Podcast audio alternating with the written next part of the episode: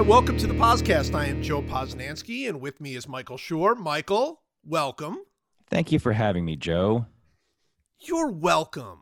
You're welcome. You know, I am very excited about this week's show, although I have to admit, a little concern that we might once again be bordering away from meaninglessness based Yeah. on our guest. What it's do you think? it frankly it's been a problem recently. We've been we've been accidentally covering meaningful uh, ground and I and it's something that we really should be more careful about. well, and and I just don't feel like this week's guest is going to help us No. stay in that. Well, he will though. You know what? I I have full faith in in our guest this week to be meaningless. I, You I think that we can you think that despite his His- um his career and his general outlook in the world we can push him toward meaninglessness. I think that our meaninglessness will outweigh his gravitas. Oh, you think we're just going to overwhelm him? Oh yeah, I don't think he has a chance. like, why, why, why, why he would even agree to come on is is beyond me. But uh, my dear friend, your dear friend, uh, former Missouri Secretary of State and founder of Let America Vote, and also other things that he'll tell us about. Jason Kander's with us. Jason, welcome. Thank you for having me. I will point out one that I have an enormous capacity to be, capacity to be devoid of all usefulness, Right. and and second, not only did I agree to come on, I invited myself to come You on a second time. That's You true. Did this is so exciting. This is we we actually got like uh we we actually somebody reached out and said that you wanted to be on this show, which Oh, worse got- than that. Worse than that. Mike was on my podcast, and on air, I put him on the spot and said, "I'm inviting myself back onto your podcast." and he couldn't say no. what what Yeah, does this he trapped me. say? What does this say of Jason's judgment, Mike? I mean, well here, here's where i'm gonna i'm gonna uh, uh i'm gonna uh, put forth a hypothesis here Okay. jason deals in very meaningful things like Yes. voting rights and uh and gerrymandering and stuff like that and so my my hypothesis would be that uh, you know it, it we're whatever 45 days from the election or something and the amount of meaning in his life is enormous and so the idea of spending uh 270 or so minutes being utterly meaningless uh, utterly meaningless is probably very tempting. That's my hypothesis. I don't know if that's correct but what Ooh, jason like how how close am i Uh, you know, I mean, I guess some of that's right. It also could be that I wanted to come on your podcast and promote the fact that I've relaunched my podcast, Majority 54. I mean, that could be it. That that has meaning to me. That that I've that I've relaunched my podcast that exists in order to help people have conversations with Trump leaning people in their lives and actually convince them without losing those relationships. But you know, I digress. No i think it's my thing i think i'm right Yeah, there's no way you would come on this podcast to promote a meaningful podcast. For we have like seven listeners, and they will not go to your meaningful podcast. what a Well- terrible idea You're right. You're right. And probably all seven have no need for the information that that podcast is available wherever you get your podcasts. with, with, that would be uh majority 54 is that is that is that what we're referring to that is what it's called. Thank you, Joe. All right, got that out of the way. All right well that is out of the way now so all right well we're gonna talk well we're gonna talk sports we're doing our draft here in a little bit um but let's uh, let's start because i think the the big thing to have jason on the show is i believe jason's uh hatred of the yankees is is equal Hmm. I don't know if it's equal to ours, but it's close, right? I mean, Jason, where do you stand on the Yankees in general? Well, I mean, I, I think my hatred of the of the Yankees is certainly uh, strong, but I think mine comes from a slightly different place. Like you all have had within your lifetimes really legit experiences of having the Yankees just completely take things away in terms of winning games against your Yes. teams. And for me, it really derives more from a massive inferiority complex of in the 80s and 90s of being treated like a farm team uh, you know, my Royals were just, you know, like no matter who, like if anybody was good, it was like, well, they were going to be in pinstripes by the time they really got good. So I think that's more. It's it's more about feeling like an affiliate Double A club uh, of the Yankees. Well, but we all feel that way. I think we all Yeah, feel okay. that. And I feel like in life, I feel like a double A affiliate of the Yankees. yeah. Generally. Yeah. But but I think there's also something there that doesn't really get talked about that often, which is, you know, I mean, obviously, Mike is a Red Sox fan, and as a Red Sox fan, that's that Red Sox Yankees thing has been going on forever. Uh, I grew up in Cleveland, and and Cleveland, you know, sort of invented the New York inferiority complex and and uh, and all that. But in the '70s and and and well into the early '80s, Kansas City, New York might have been the best rivalry in baseball for that for that sort of nine, eight, nine, ten year stretch of time. For sure. It's just that, for, you know, I was born in 81. So for me, right. you know, I, I, I, really missed experiencing that other than in reruns, so to speak. You were only four when the Royals won the World Series in '85. Yeah, I have just the faintest memories of it. So I've had to I've had to experience that thanks to YouTube uh, over the years, and and also the 1985 Thrill of It All video narrated by Denny Matthews, which I rented no less than 30 times from Video Library as a kid. Denny Matthews uh, has, uh, you know, the, for, for, those of you who are not Royals fans, uh, the 85 Royals, you might remember game six. Everybody remembers game six, you know, the, the famous ending and uh, the bad call and all those things. But game seven, the Royals actually won 10 nothing. So it was, there was no uh, drama whatsoever. And at some point, uh, Denny Matthews started counting down outs. Mm-hmm. So, so like forever, the most famous call in Kansas City sports history was Denny Matthews saying no outs to go. Yep. Like that was right. That was that was the that's not a great call. No, no. The way the, the, Denny Matthews is one of those announcers that if you grew up on Denny Matthews, you think Denny Matthews is he's like the pizza place down the street from you, right? like like everybody thinks the best pizza in the world is the pizza they grew up on. And and so like if you grew up on Denny Matthews, that's how announcing is supposed to be. It's supposed to be a guy just telling you exactly what's happening and that's it.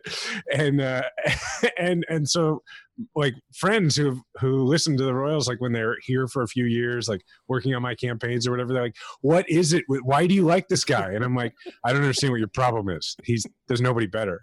Mike, Mike, I, I, am not joking. the The final call for the Kansas City Royals finally winning the World Series in '85 after years of of of heartbreak and and loss was no outs to go We'll be back with the total. That's literally the call. That's it. That's it. That's it. That's terrible. Uh, I would have assumed it would be uh, like no outs to go. Thank you, Don Denkinger. that all right. Could have worked. Right. It could have well, worked. But, but where do you stand on the Don Denkinger? Well, I, I, who are you asking, me or well, Jason? both of you? I know, but I know where ask, Jason stands. No, no, no. Well, you're more objective. You go ahead. Well, I, I it, to me, it, it's the it's the we have this argument all the time because Joe hates replay, right? right. And my uh, my best argument for why replay is good is um, is uh, unfortunately that if you could go back to that specific call, you would say, well, this is a very important moment in this sure. very important game, and they would have gotten it right. And unfortunately, that for Joe and you, Jason, means that the Cardinals would have won the World Series in all likelihood. So um, I I do feel like it's human error, and it's it was part of baseball for a very very long time, and it's one of it's it led to some very memorable moments, those kinds of human error moments. But I still feel like the world is a better place if the call is correct, and I feel like you know Galarraga's perfect game and Denkinger's call in yeah. World Series and things like that. Like there, it's the, the, it's a very hard argument to make to me to say like no no no it's human it's human error it's part of the game um, because then you also get things like Eric Gregg's calls of Livan Hernandez's 16 strikeout game in which he called uh, about 140 balls strikes and right. uh, that just seems unfair to me and i don't i don't buy i the human error part of the game is um it, it to me is like a just a weak argument. It just means that you're inviting pain and into people's lives who are fans of a team who have things taken away from them uh unnecessarily. So I, I feel about it that it's a shame that it happened, that it's sad, that yes. that I don't I don't like that it happened, and I feel like even though good friends of mine would have suffered uh, if the if that call had been called correctly, I still feel like, well, yeah, but it should have been called correctly. It was the guy was out. What do you want to, What do you want me to do? Well, to be fair, uh, I'm not opposed, as you know, to replay the corrects obvious mistakes. I've never been opposed to that. I'm I'm very much for that kind of replay. My problem is replay then creeps into not obvious mistakes and then creeps into slightly changing the rules then creeps into okay, well, what is a catch uh, in football, and and if a if a toe goes a millimeter off the base because it bounced Yeah. off, and you have a tag on there, you know that's an out, and it's just like it's my problem with replay is I, I've said all along I'm all for replay where you play it live at, at live speed. You watch it at live speed, Hmm. and if the mistake is is clear enough, you change it. I mean that that I'm all for that. My thing with Denkinger, and that's what really what I was asking Jason is, as every Kansas City fan mm-hmm. knows, there were not yes, two outs. that's what I was about to say. everybody, everybody talks about it like that was the end of the game. No, there was not. No. There was not two outs, and not only that, they had an opportunity to make yet another out, but they couldn't catch a, a routine fly ball in foul territory. Yeah, so like the Cardinals lost that game regardless. Not to mention the fact that if if you cannot be resilient enough to then come back and do something other than get blown out in the next game, then you didn't deserve to win the World Series in the first place. Also, Well, that- Cardinal fans need to understand, like they've got what eleven championships. Like, yeah, chill out. Yeah, that's. I mean, that's all true. It's also the. It's also the the Cubs Marlins thing, right? It's the Bartman thing, where it's like that Mhm. play does not determine that game. Right. Alex Gonzalez makes an insane, ba- like uh, an error on a play that I'm pretty sure my 12 year old jerk son could have converted. Like it was a two hopper in my memory or a three hopper, like waist high that just got clanked out of his glove. Like yes, of course. And then they have Kerry Wood pitching in Game Seven, and he uh, gives up a thousand home runs. And like yeah, so of course there's no there's no predetermined outcome, and you do have to like be resilient. Uh, and as a team, if you lose a game like that, but it's still to me, it's like the reason that replay exists is for moments like that, where it's just like this is just this is a routine play at first that the guy just blew, and same with same with Galarraga's perfect game. It's like those moments would be better. Uh, those games would be better. The uh, people would feel better about the outcomes. The crazy thing is, and I, I, I as a Red Sox fan, I have to bring this up again. Is pre-replay in Game Six of the ALCS in 2004, um, the umps made two calls uh, two incredibly huge calls that they then correctly reversed by just talking to each other. Mhm. And that it's part of what makes that postseason so magical to me is that those moments when they happen to you uh, before replay exists, you think like, well, there's we're just screwed. There's nothing we can do, and somehow magically. Mark Bellhorn's home run to left, which hit a guy in the chest in the stands and then bounced back onto the field, and the famous A Rod slapping the ball out of uh, Bronson Arroyo's glove both. They fixed them both. It's it's one of the most unlikely things that has ever happened in the history of baseball before replay that they get because they never reverse those calls. They're the before replay the um there was this kind of insane like originalist stance yeah, yeah. took, which was like however we called it, we can't overturn it because I don't know it it's embarrassing or it looks bad for us or something like that. And in both cases, Tim McClelland and, and the crew got together and they talked it over and they're like, no, here's what actually happened. And they reversed them. And it's it's wild when that happens without having to go to replay or before replay is a possibility. What I didn't realize was that could have happened in the Galarraga uh, perfect game hmm because the third base coach, the third base umpire, uh, like like like literally the minute the umpires walked off the field, uh, the third base umpire came over to him and said, "Yeah, man, I I think you missed that call." Uh. I mean, like um, like immediately Uh, and which is you know I I mean at that point I mean it's not it's not a call that that that he thought was questionable. I mean like in his mind uh it was it was a very clear he like he didn't doubt his call until later. Like later he looked at it and obviously knew he blew it, but he didn't it wasn't like at the time he thought, "Oh, this is this is questionable. I should try to get some help." He never thought that. But if he had and he'd gone over to the third base uh, umpire, um, I think they would have overturned it, and that would have been awesome. So here, here's know? this is a, an interesting philosophical question for um for us, three of the last sixty-five people on Earth who actually like baseball and think about it. So Yes. you know, there these moments, these kind of like these indelible moments where these you know either something uh, remarkable happens, the, you know, the shot heard around the world or whatever, or there's a or there's a, a blown call that then um, you know leads to like a, a, a bad outcome essentially. You know th- there's an argument it's a very um, it's a diffuse and sort of humanistic argument that you can make theoretically where you know the guy who um who has his perfect game the, the guy whose career is not long he's not a famous pitcher he's not like you know it's not warren spahn or something you know who who would have had baseball immortality by throwing a perfect game and then this kind of crazy thing happens where the ump just blows the call like Right. does that guy you know there there's a world in which that um uh, where having that perfect game robbed from him leads to a kind of uh, bigger and sort of more Yeah. uh, important kind of life lesson and a and a sort of like it's a moment in time and like in some cases that guy goes on to be like a motivational speaker who is Mhm. famous not because he threw a perfect game but because he had something happen to him unfairly. And he is a guy who goes around and talks to high school kids and says like look failure and happenstance are part of life and you need to pick yourself up and dust yourself off blah blah blah blah blah. And and like i i can actually like if i squint a little bit i can actually make that argument. I can actually say that galarraga is going to be more famous for the rest of his life and will have a sort of more uh, interesting outlook on life because of the fact that he was robbed of something than he would have if he had just been like like nobody remembers Len Barker. Who cares about Right. Len Barker? Like he, Well, I do, he- yeah, right. You do. I And- and don't. I, do. don't. I I 100% agree. Like I I would not have remembered that kid had it not been for that. And and not only do I remember him, like I can picture the play in my mind. Yeah, Right. Yeah. You can picture the way he looked, the sort of smile that crept over his face. You can picture the wh- who was the ump? Joe, I forget now. Jim Joyce. Jim Joyce. yeah, right? Jim so, Joyce. so the next day, Jim Joyce gives the press conference and he's like crying and Galarraga Yeah. is like comforting He's like, him. I can't believe I took that kid's perfect game away. Right. Like Galarraga Yeah, came off yeah. great because he was such a good. It is like a clinic in sportsmanship.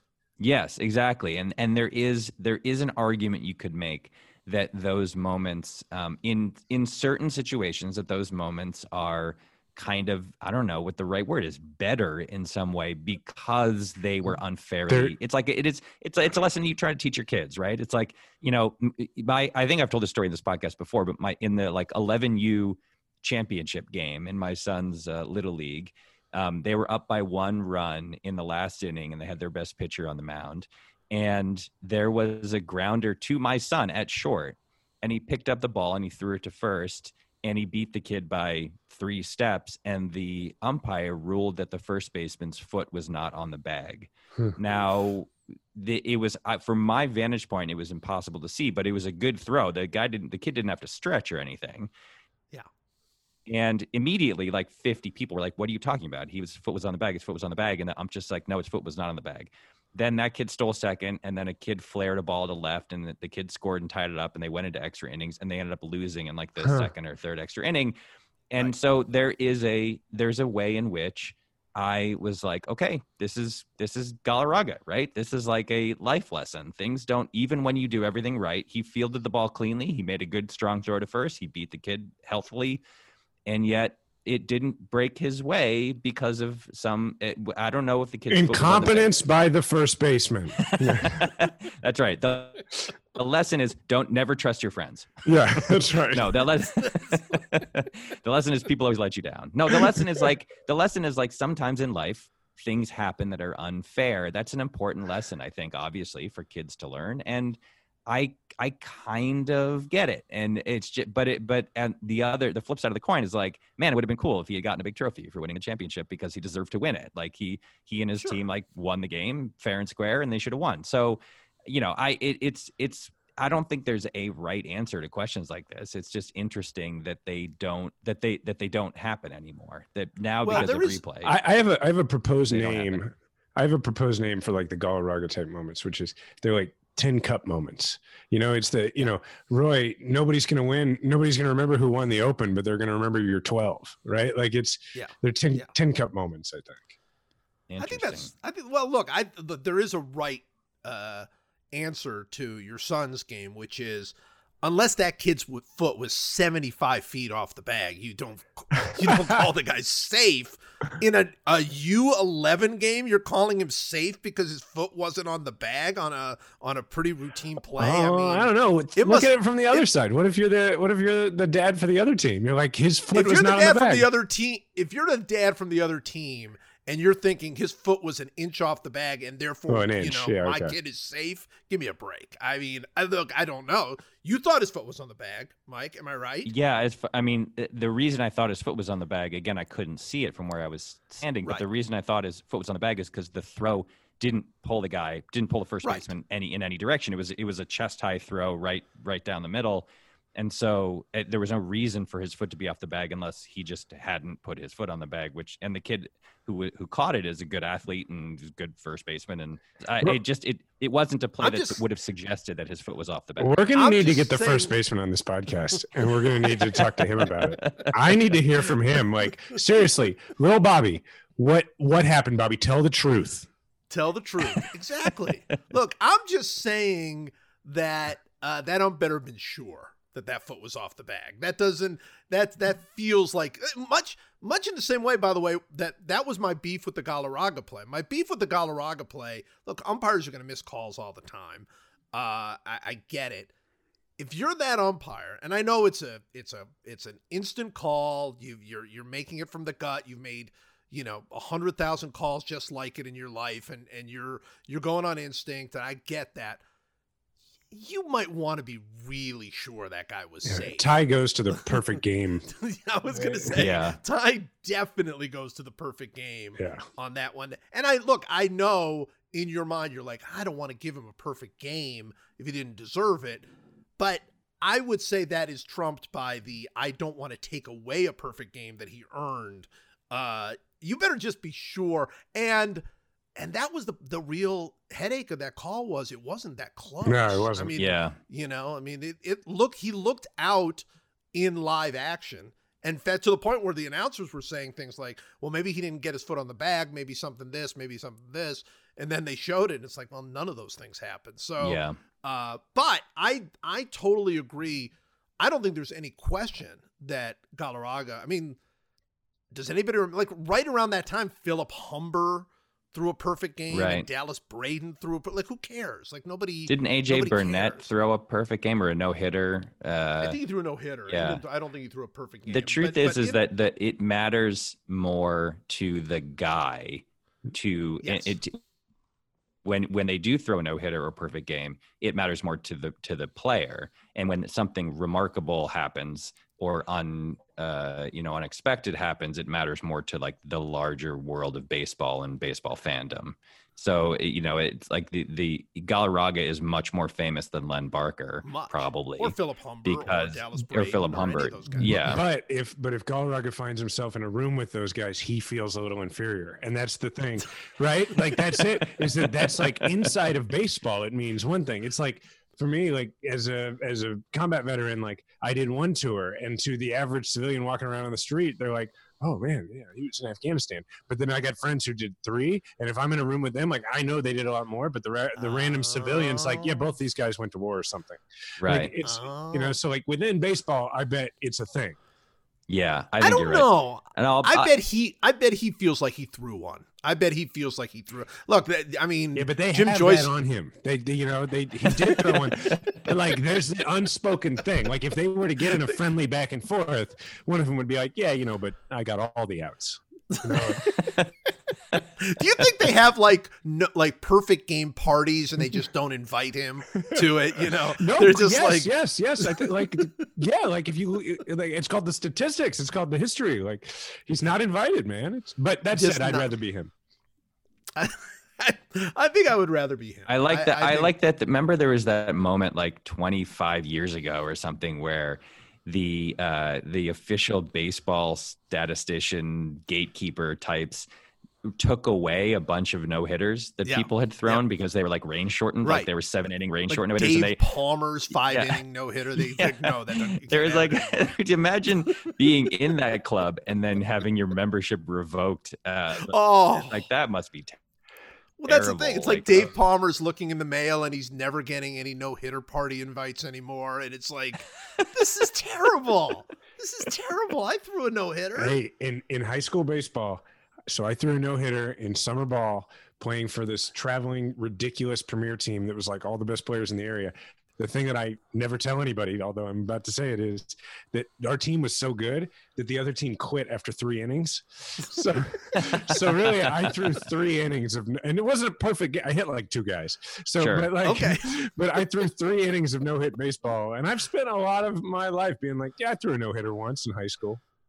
All right, so so uh, I, I'm just going to take this, but I want you to give me the full scouting report on young Jason Kander, the pitcher. Sounds like threw hard, wild, kind of a kind of a wild thing type of pitcher. What? How would you An- describe a yourself young Nolan pitcher? Ryan. Is that what you A you young were? Nolan Ryan Uh, before he got his control. That's middle school Jason Kander. And then and then I then I hurt my shoulder and I learned and, and I couldn't throw as hard. So I learned the art of the of you know the curveball and everything. So then I just became this like finesse pitcher who was Ooh. okay, but could could give you your innings.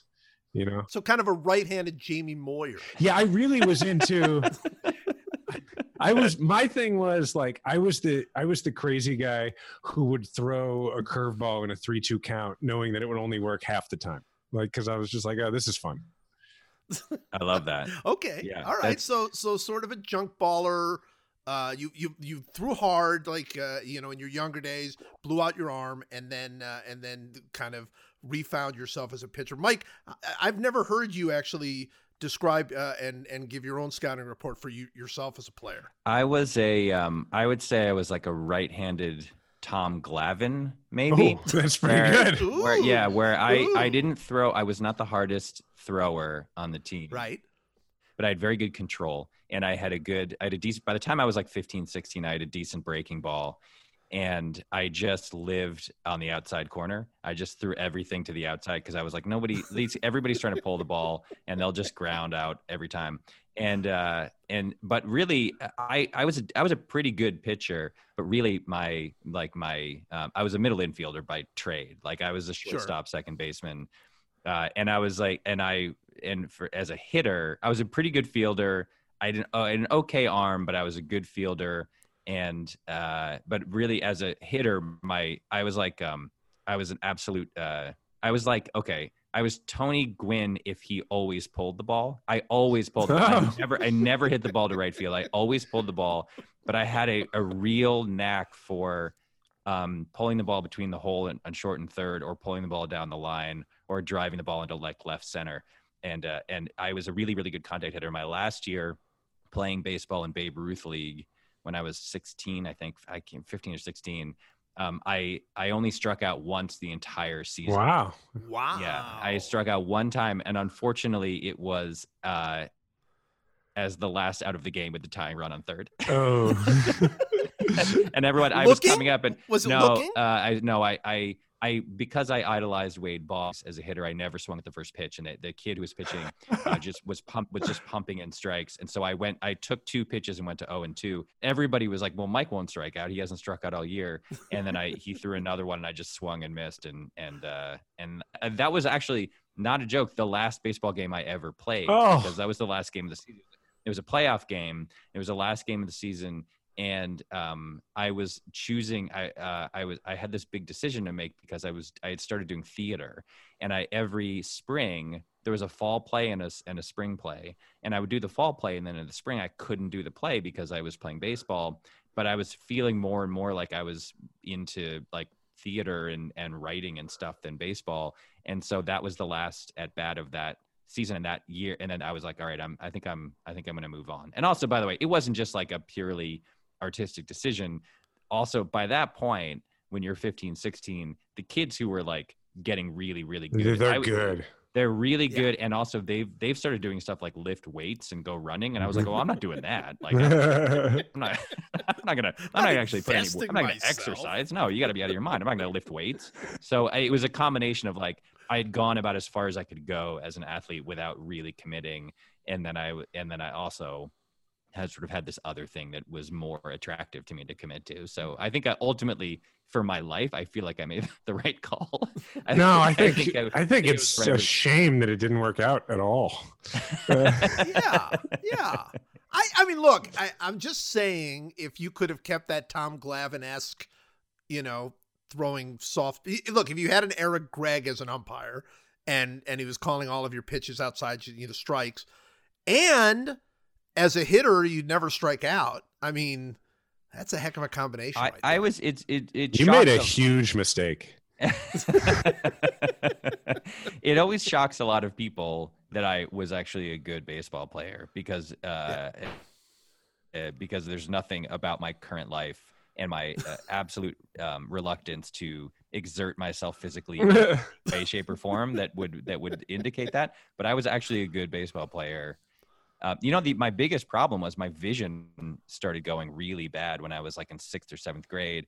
For a while, I had glasses, but my vision was so bad that I had a distortion effect. Like the lenses were so thick, I couldn't see the Holy ball, so I had to get contacts. Yeah, so I had to get contacts, and that helped. And then I was fine. But like my vision was a real problem um, for a while, like in seventh, eighth grade, because I just couldn't. I would swing where the ball, where I saw the ball, but it wouldn't be there. It would be somewhere else, and so I, it almost, it almost went south or much earlier than it did. wow, wow. Yeah. Jason was was baseball your number one sport as a as a as a kid? Yeah, and you know what's funny is it's sort of similar. I played uh, freshman and sophomore year for my high school, and then and I was doing debate, and I was like, you know, I, I finally realized like I'm not going to get a baseball scholarship, but I might get a debate scholarship, and then uh, so then I but I kept playing because I played on summer teams. I just I couldn't play anymore on the on the high school team, and I and I and I played on the summer team. Like I said, that was this like traveling premier team and we played my high school team and beat the pants off of them and that but i you know on that team like i wasn't good enough to start. Like i was you know because it was such a good team. But yeah so that's it's so it's very similar uh, and that and ironically i ended up going to a college that had neither a debate nor a baseball team so not a very great decision on my part yeah. Well, wait a minute, wait a minute. Didn't you meet your wife on the debate team? yeah so she went to a rival high school and so we met uh, in debate uh, and, Yeah, and I'd say that was a good call. Yeah, no, no, no. It worked out. It worked out. And then I did, you know, law school and debated things in the public sphere, and so it worked out. And you know, now I just I- dream I- about baseball. I think you made a terrible mistake too. I think we both made terrible Yeah, mistakes. We should have both committed hard to baseball, and I think our lives would be better. I think what we need to do is we need to give it all up and just start a men's senior league baseball team and get Now serious about this thing. Yes, now, now, you, now, finally, a good idea comes out of this podcast. hmm Now's the time to get your student loan payments under control. You could be saving by refinancing your student loans with Earnest. This is under the ideas uh, prompts, by the way. I love my high school, my high student loan payment Said no one ever. Okay, I'm sorry. I'm, I'm going to go on to the next thing here. If you've been making the same monthly payment on your student loans for the last couple years, odds are you could reduce your payment and save by refinancing with Earnest. Even if you've refinanced before with today's low rate environment, most people could save by refinancing again. Checking your new rate is easy and fast. To start, complete a few questions online. Uh, it only takes two minutes. Two minutes. Then you'll get a personalized rate estimate without affecting your credit score. Want to change your monthly payment? Combine many loans into one easy payment or get a better rate? Earnest makes it easy. And now you can get a $100 cash bonus when you refinance a student loan with earnest.com slash Poscast. That's a $100 cash bonus when you refi your student loan at earnest.com slash pod- Poscast. Not available in all states. Visit earnest.com slash Poscast for more details. Terms and conditions apply. Earnest student loan refinance loans are made by Earnest Operations LLC, NMLS number 124917. California Financing Law License number 6054788, 303 2nd Street, Suite 401N, San Francisco, California 94107. Visit earnest.com slash licenses for a full list of licensed states. You realize that I think a huge, huge part of of why uh, so many, you know, of the players who who make it to the major leagues, I think is is actually specifically in what you both are saying, which is they never even consider quitting. They never consider anything else, you know, in their lives. They are so utterly devoted to the game uh, that that they just push themselves Yeah. to to you know I mean because I, I find it to be fascinating. You know you know I find like one of the most fascinating uh, people of all time is um, uh, of course, I'm not going to even come up with his name, but the old Rams quarterback, uh, Oh, Warner, um, Kurt Warner.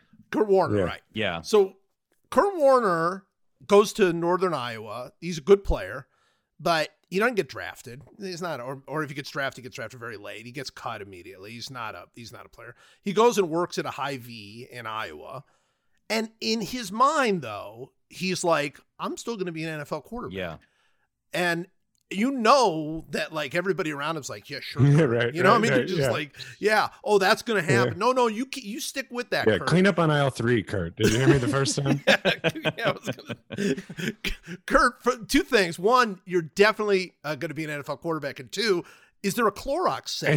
Uh, can you check that for me? You know, and then and then he goes and like plays like indoor football and World uh, League football, and he just kind of and he he makes it, and Yeah. and, and I'm so fascinated by that mind. Well, it's a- by the It's a mindset, you perfect know? example because Kurt Warner's athletic ability is indistinguishable from mine and Mike's.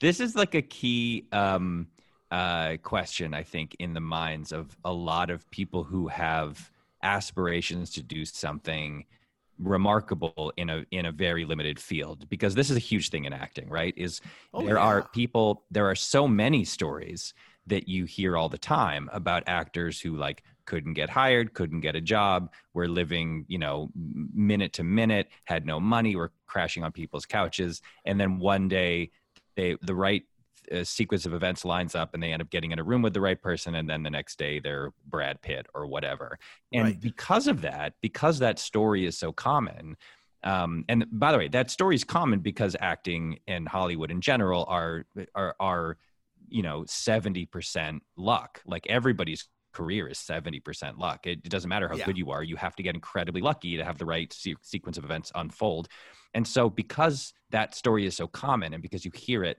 um, so often from people it it has a very negative effect on a lot of people which is like well i know my life isn't going the way i wanted and i know that my you know i haven't uh, i'm however old i am and i haven't gotten where i want to be yet but look at all of those people who had all those things happen and so Yeah. it's like a it's a false read on on what is possible given your life circumstances and i remember thinking i remember hearing like there was a um, there was a, a constant refrain when i was a kid about like um, you would hear like you know hey einstein failed algebra in eighth grade right. or you would hear hey Bill Michael Gates- Jordan got cut from his high Yeah, school basketball right. team. Bill Gates Right. dropped out of Harvard. Like you hear those stories all the time, and it's like, well, yeah, but that doesn't mean that like it's a it's a classic like uh, correlation causality thing. It's like they didn't he didn't become Bill Gates because he dropped out of Harvard. He dropped out of Harvard because he was so smart that he knew how to do how to like start this company that was going to change the world.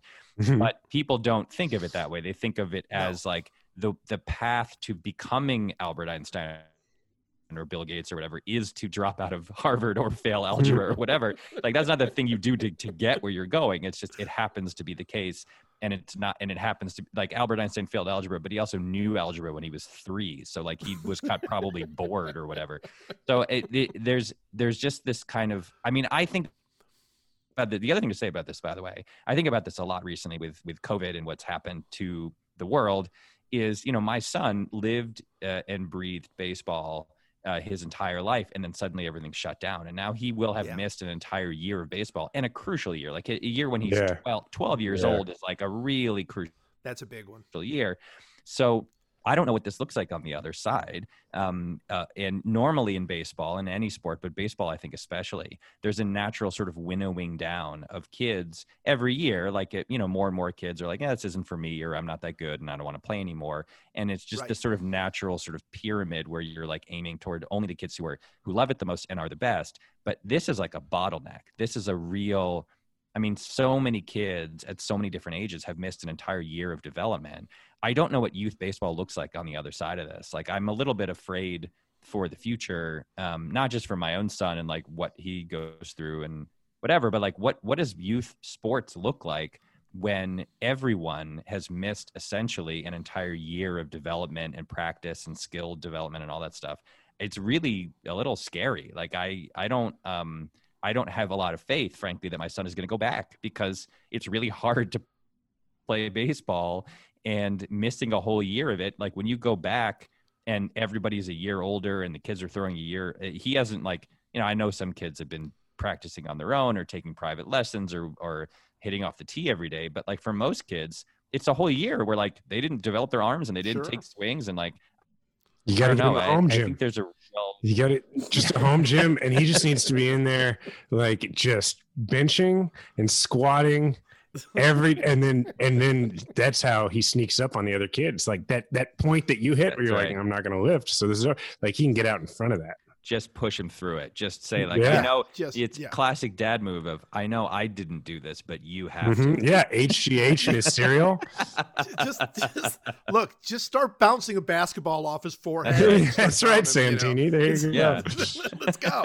You know, it's funny you were saying that thing about causality. You, you I, I think we've talked about this on the podcast as well. But my biggest sort of sports, like to me, like one of the great trends in sports and and misunderstanding causality is the fact that every Bill Belichick assistant coach, like what they do when they get a, a head coaching job is one, they wear the hoodie, Yeah. they wear the stupid hoodie, and two, they Sure. treat the media like dirt. Like those are like, and believe it or not, I don't think that's why Bill Belichick's good at his job. Like, it's, like he he does those things because he can, but like those guys take that's what they take. Yeah, you got to earn they it. take with them. Yeah, they got to. They take the I'm gonna I'm gonna be mean to the media and and totally ignore them and be jerk, and I'm gonna wear this hoodie and I'm gonna be Bill Belichick. And so yeah, I I think I think causality is is a is a widely misunderstood thing anyway. Yeah, I I think if there's if there's one thing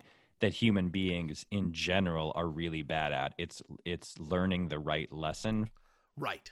from any from anything. Like it, it's very hard. People do not generally assess a situation and then go, okay, I understand that situation and I know why it happened. That's a that's a very rare event. Like people, it's much more likely that they correlate uh, whatever the outcome is to something that's utterly irrelevant. I mean, we talk about this all the time. Like i i- the, the extreme example is sports fans who um, who are just sort of superstitious and sit in the same place on the couch, or if they start to to you know if they get up to go to the kitchen to get a snack and their team does something good, they stay they stand right where they are. You know that's what like all of fever pitch is about, and it's a very a well trod area for about sports You fandom. But, but yeah, I do. I used to do it. I don't do it anymore because I don't. I just I'm exhausted. But I don't have I don't have the time or patience. But but that that kind of like extreme superstition is just the kind of the the glossiest and most obvious example Yes. of the ways in which people t- like learn the wrong out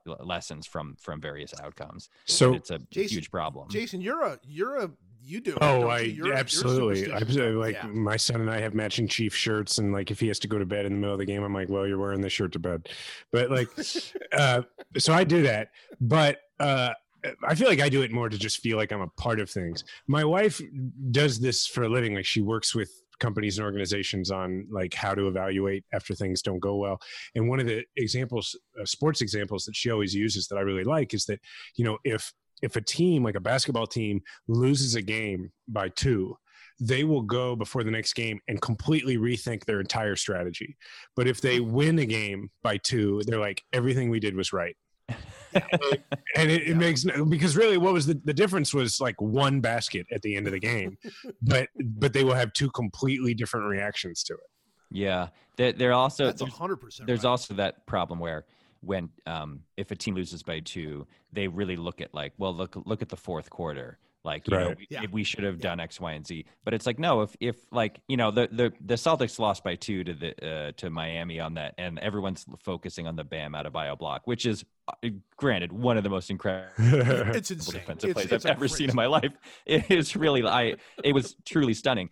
And and but like the uh, you know Kemba Walker was one of nine from three. So if Kemba Walker is four of nine from three, and he hits you know three more threes in the first and second quarters, you know the whole game is different. And so it's it it's you can't only look at like the very end of the game to understand why the game went a certain way. Like the lesson should be, wow, these are two really evenly matched teams. It's a coin flip. It came up heads this time. It might come up tails next time. So this this brings me to a callback from my first appearance on this show, because when when I was on here before, we talked about the 2014 wild card game and how I met I met Billy Beane in an airport, and we talked about when they really when the A's really lost that game to us.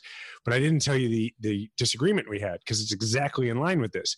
His argument was that it was in the eighth inning when everybody in the world knew that Jarrod Dyson was going to try to steal third, and they didn't hold him on second. He's like, "That's when we lost the game," and I was like that is not when you lost the game. And he's like, what do you mean? And I said, I said, you lost the game. You didn't lose it in the eighth inning. I said, by then we'd already stolen six bases. I was like, you lost the game in the first inning when Eric Hosmer slid into Soto, your catcher, and was out, but damaged his thumb. And you had to take your good defensive catcher out of the game and put in Norris. And then we stole bases on him the entire game. Right. And he, and, and I will brag and tell you that Billy Beane was like, oh my God, you're right. And then he goes, he goes, you'll notice that guy doesn't play for us anymore. I was like, yeah, notice.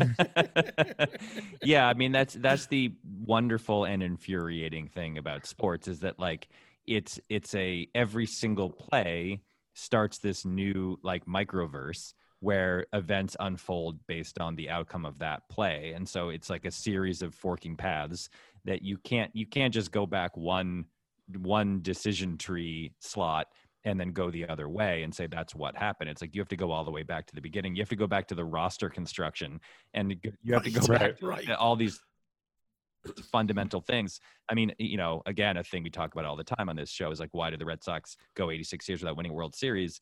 Well, you can point to like the 1949 pennant chase with the Yankees, or you can point to the 46 series and Enos Slaughter running around from first, or you could go to the fact that Tom Yawkey was a horrible racist and decided not to sign Willie Mays and Jackie Robinson. That's probably much more of an influence over the over their championship drought than any of those one things. Like it's you you can keep widening out and widening out and taking a more and more sort of eagle eye view of any game or season or franchise or anything and, and and find more and more fundamental and basic reasons why things didn't go your way. Well, and and the the great thing is that you know everybody's just going to have a different, especially when it's really really close, uh, like that like that Oakland game or whatever. There's, I remember talking with uh, Marty Schottenheimer. So, uh, you know, the Browns had that stretch of time in the 1980s. Uh, here's a little checking in on the Cleveland Browns um, in the 1980s where they they reached back-to-back uh, NFC, I mean AFC Championship games. Lost the first one on the John Elway drive, and lost the second one on what everybody remembers uh, being the Earnest Byner fumble. Um, and there are two things about the Earnest Byner fumble that people forget. One is that if Byner had scored, the game just would have been tied. Right. The Browns wouldn't have actually led that game. But the the thing that Marty Schottenheimer said, because I, you know, he was coach of that team, and uh, and I said to him, you know, that I was a, a I was in Cleveland. I, I wasn't actually in Cleveland, but I was a huge Browns fan at the time, uh, as I am now. And um, and I remember that fumble, and he said, you know, you know whose fault that fumble was, and I said, yeah, I assumed it was Earnest Byner's fault, and he said, no, it was Webster Slaughter's fault, and he then drew up the play to show me that Webster Slaughter had missed his block, which is why Jeremiah Castille was able to come in and knock the ball free from uh from from Webster Slaughter. The Browns didn't lose the game because of either of those things. They lost the game because they fell behind like 28-3 and and you know came out looking terrible. But it's always struck me that that you know Marty Schottenheimer has probably looked at that play 500 times in his life to try to figure out what the heck went wrong and he and he finally came down to as he would being sort of the x's and o's you know you got to play the game right type of coach that it was a wide receiver missing a block that's the reason Yeah. the browns didn't go to the super bowl so so i think you know i, I think part of the lessons that we learn is also sort of speak to who we are doesn't it Uh, you know, how like Marty to not figure out that he should have called a pass play, by the way. there is that That's the ultimate Marty Ball story, by the way. I guess really, Joe, the question would be not why did Earnest Byner fumble, but what is it that you would point to as the reason the Browns lost to the Ravens 38 to 6 in opening day? That like let's get into that. It's just, Well, well, if we're doing our Browns also- check-in. Right. It, it also came down to a receiver block. Uh-huh. No, actually, um, wow. You know, I mean, look, we, we should, first of all, we should let Jason do a little crowing uh, because, you know, really for the first time, well, I wouldn't say because you had the, the fun Royals run, but really for the first time in your life, you have uh, A bully. sort of the. You're you're Yeah. a bully. Biggest- Congratulations. This is this yeah, is the, you're the biggest. You're the biggest team in sports. You're sports. Yeah. damn right. first time. You're damn right, and I'll take your lunch money. The I'll tell you what. I, I actually yesterday because I was I knew I was coming on here and I was like I wonder what we talked about last time. So I listened to part of, of my two years ago when I was on here, and one of the things we talked about is Andy Reid, and and it was sort of like a, uh you get you know you lost in the playoffs again, and it was it was Alex Smith's last season with us, and we never mentioned Mahomes, and boy what a difference two years makes because now we all joked about Andy Reid, you know, and like you were like, "What's going on in his headset?" People are like, "You know, Andy, we're running out of time," and now Andy Reid is just universally accepted as the smartest man in the history of football. Okay, here's the thing though, man. To be fair to us, past us, Andy Reid doesn't need to give a crap about clock management anymore because he's got 11 RoboCops on offense who are blowing people out of the water to the point where clock management is the last thing he does. He couldn't care less. There's no, no coach in the world. Uh, look, Andy Reid's a great coach and he's always been a great coach and he's always been an offensive genius and he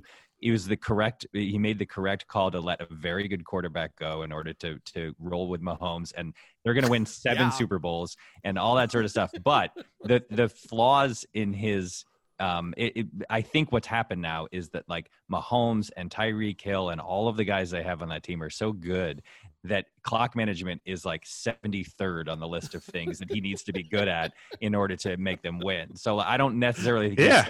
Him a genius at it. I just think he does. I think think it's irrelevant. I think it's like give him 11 seconds in any scenario, and then he can get into field goal range.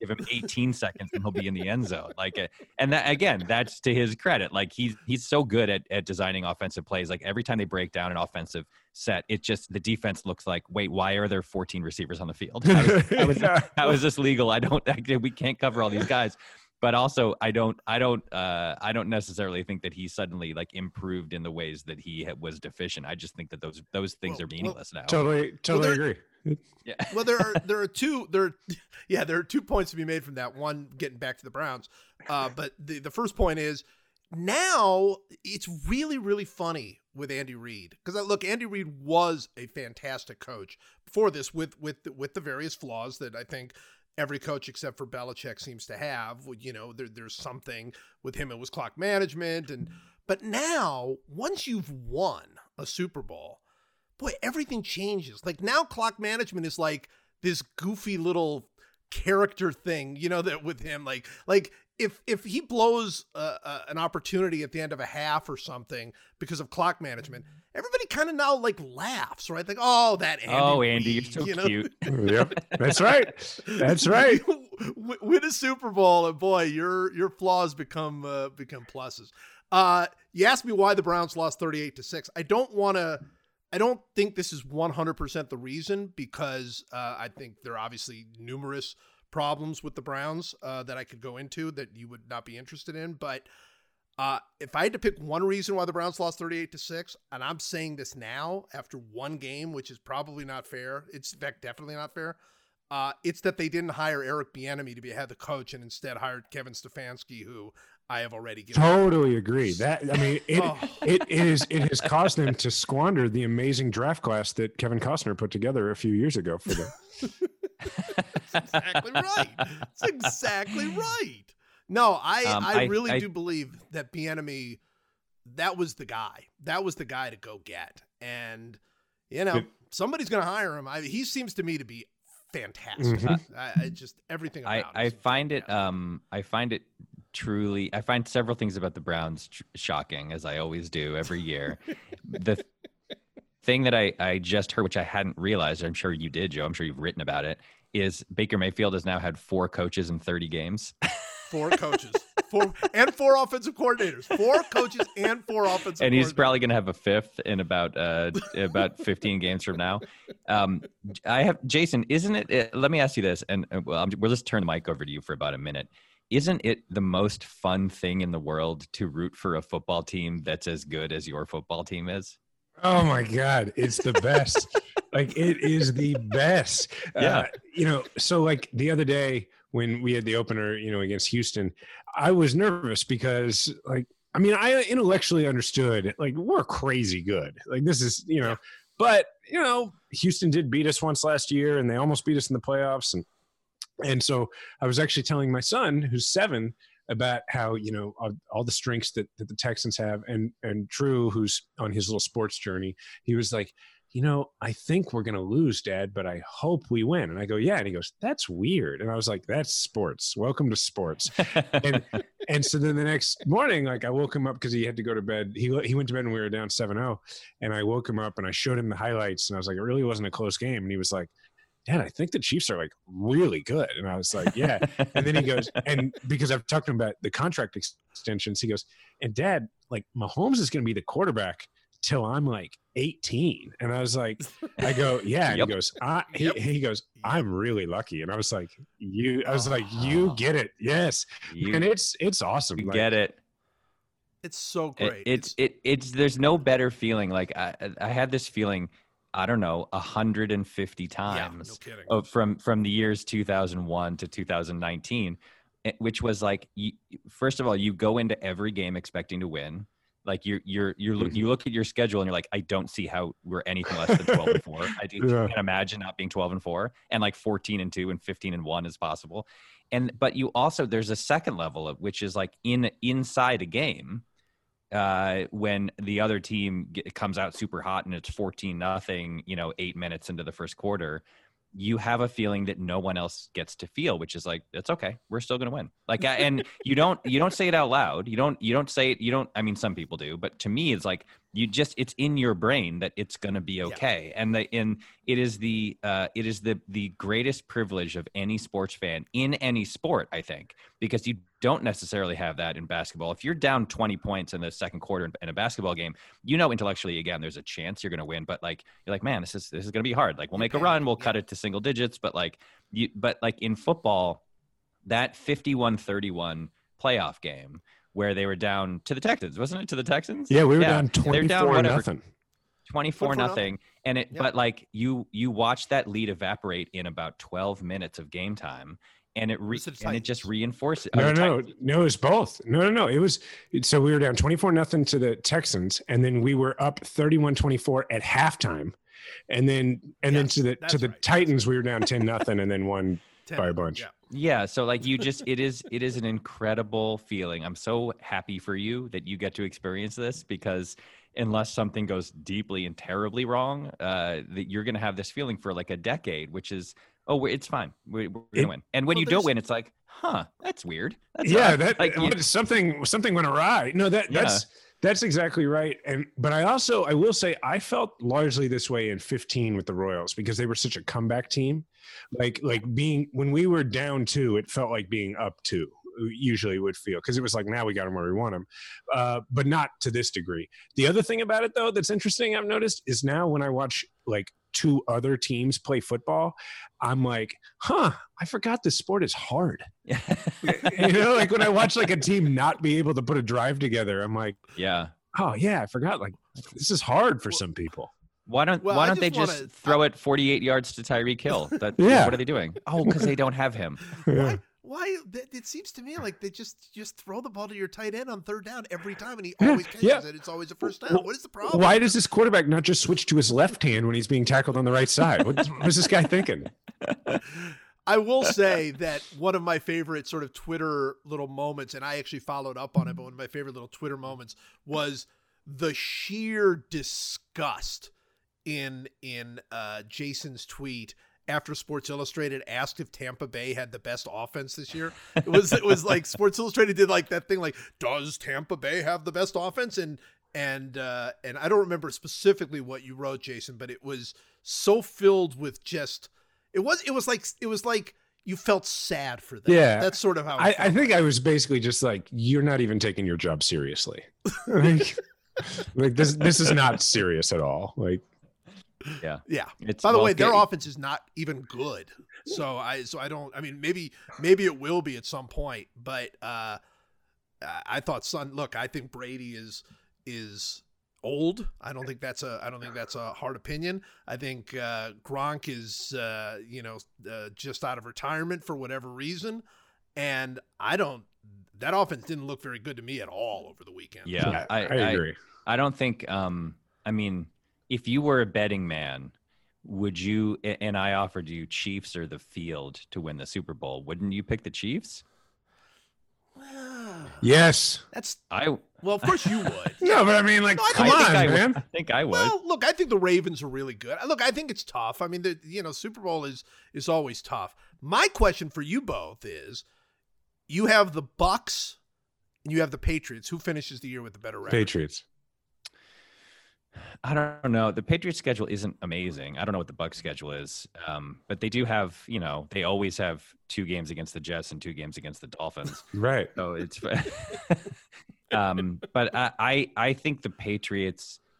My my best guess for the Patriots is nine and seven, and I think ten and six is possible. But I uh, and I think that it's roughly the same for the Bucs. I think uh, so. I I don't know that to me that's a pick 'em.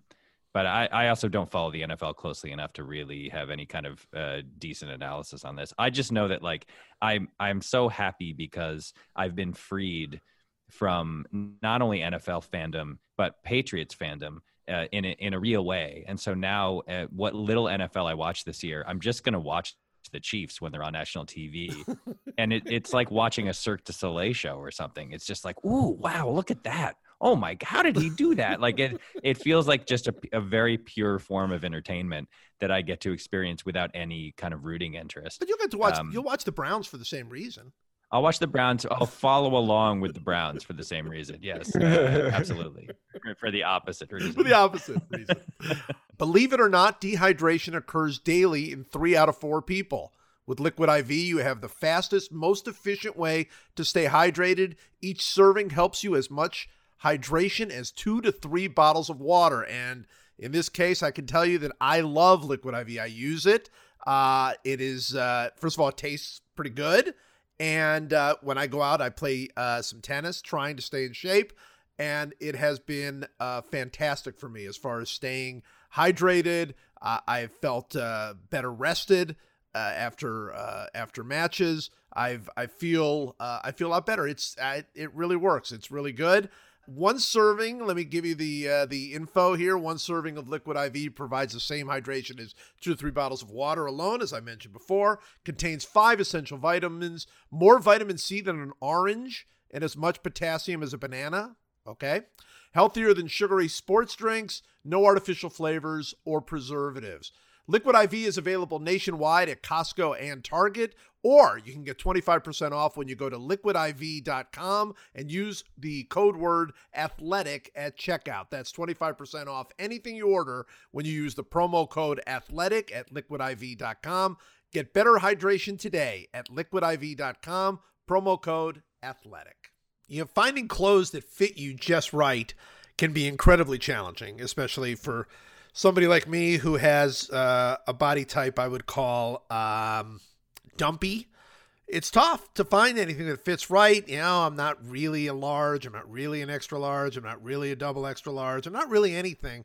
So it's obviously it's fantastic. You go to Indochino, they have you uh, go through this entire fitting process where you give them basically every single bit of information that you have about yourself. Uh, you every measurement you have, uh, who your favorite Beatle is, uh, you know what what uh, you believe about the infield fly rule, and uh, and then you come out and and they're they're going to send you.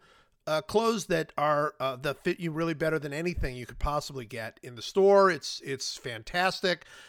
With Indochino, you get custom fitted suits, coats, casual wear uh, at surprisingly affordable prices. Customize everything from the fabric and lining to the lapel shape and monogram if you're a monogram kind of person. Uh, if you're getting married, Indochino is a no brainer for you and your groomsmen. Forget about the off the rack suits that don't fit different body types. Indochino gives everyone a tailored fit. Visit one of the Indochino showrooms across North America or book a virtual appointment and shop online at Indochino.com. And right now, you'll get $30 off any purchase of $3.99 or more when you enter the code Joe at check. Look at that, Joe. It's for me. Joe at checkout. That's super easy to remember. You go to Indochino.com and the promo code is Joe. All right. Well, look, I wanted to talk a little baseball, but we're running out of time, so we've got to go to our, our draft. Uh, so we are drafting, uh, all of us are drafting uh, American rock stars. That's it. That's the, uh, Jason, as you, as you uh, undoubtedly know from, from your experience on the podcast, we don't ever uh, go into any detail about these things we draft. We just, we just, uh, say one thing and then like that's it and we're drafting it so we might have completely different ideas of what american rock star means uh, but we are still drafting american rock stars and jason as our guest you would normally get the first pick if you want it otherwise mike can mike can take the first pick sort of to show you how we do this. I'm ready. I'm ready to go. Let's do oh it. Oh yeah i think take the first Okay. pick all right here we All go All right, So with my first pick, I'm going to take Steven Tyler, and uh, here's my reason. I just wanted to tell this story, which is that Okay. that, uh, that one night I'm in Oak Park Mall right before it closes, my wife and I, and we walk into a Claire's, those one of those cheap stores where you can buy like you know earrings and stuff, and and there's like nobody else in the mall, and in walks this tiny man who is clearly a miniature version of Steven Tyler and and he is completely wired and he's like hey what's this oh cool how are you two doing and then he runs away and i was like who was that tiny Steven Tyler? And then I looked in the paper and I found out that Aerosmith was playing Kansas City. And in fact, Steven Tyler is like four feet tall. That's my story. so so you thought you saw miniature steven tyler but you actually saw full size steven I had a whole, what I assume was some sort of cocaine induced conversation on his end with a tiny Steven Tyler. And I just from TV, I thought the guy was like six six. I mean, he's so wiry and, and such a big personality. But uh, yeah, and so I just I drafted him because I don't know how much space we have to hold this team, and I think he'll fit wherever we put him. Right. Well, fair enough. Fair enough look it's the story it's alone is is worth uh is worth is, is worth Also, you know, All right. Aerosmith, good band. Another reason to pick him. yeah yeah i could see like it's sort of a se- it's sort of like basically you're taking steven tyler because you saw mini steven tyler in claire's once but also if you need to he could like uh you know pitch mop up relief For, you for sure. well. Like he can he'll do the job. okay all right all right mike So you have uh the second so pick. this this was my top this is my suggested topic and it's because i've been thinking a lot recently about um you know people do the thing of like who are, who is the mount rushmore of whatever you know uh Right. st louis athletes or you know um, whatever like which if you had to pick four people of in any one genre who would you pick and so i was in a conversation with a friend of mine about this and i came to a conclusion and i think i'm right i think that the greatest American rock star, if you if you really like take into consideration all criteria, um, is Tom Petty. Um, And here's my here's my argument. So first of all, Okay. even though he died tragically young, um, he should have you know had a, he should have he should live to be 150 because he's so great but he he released albums over a very long period of time he started pretty young and his he he went through a bunch of different genres kind of even though his like if you hear a tom petty song you're like that's a tom petty song but his early stuff is kind of like 70s rock and roll like just straightforward like guitar and drums and like just great voice and and just just classic like rock and then he went he he's had like um more folksy periods. He's had more southern rock periods of his life. He's from Florida. He was from Florida. So he he like, you know, there's some like there's some southern rock, there's some like Bob Dylan-y kind of um, you know, folky stuff.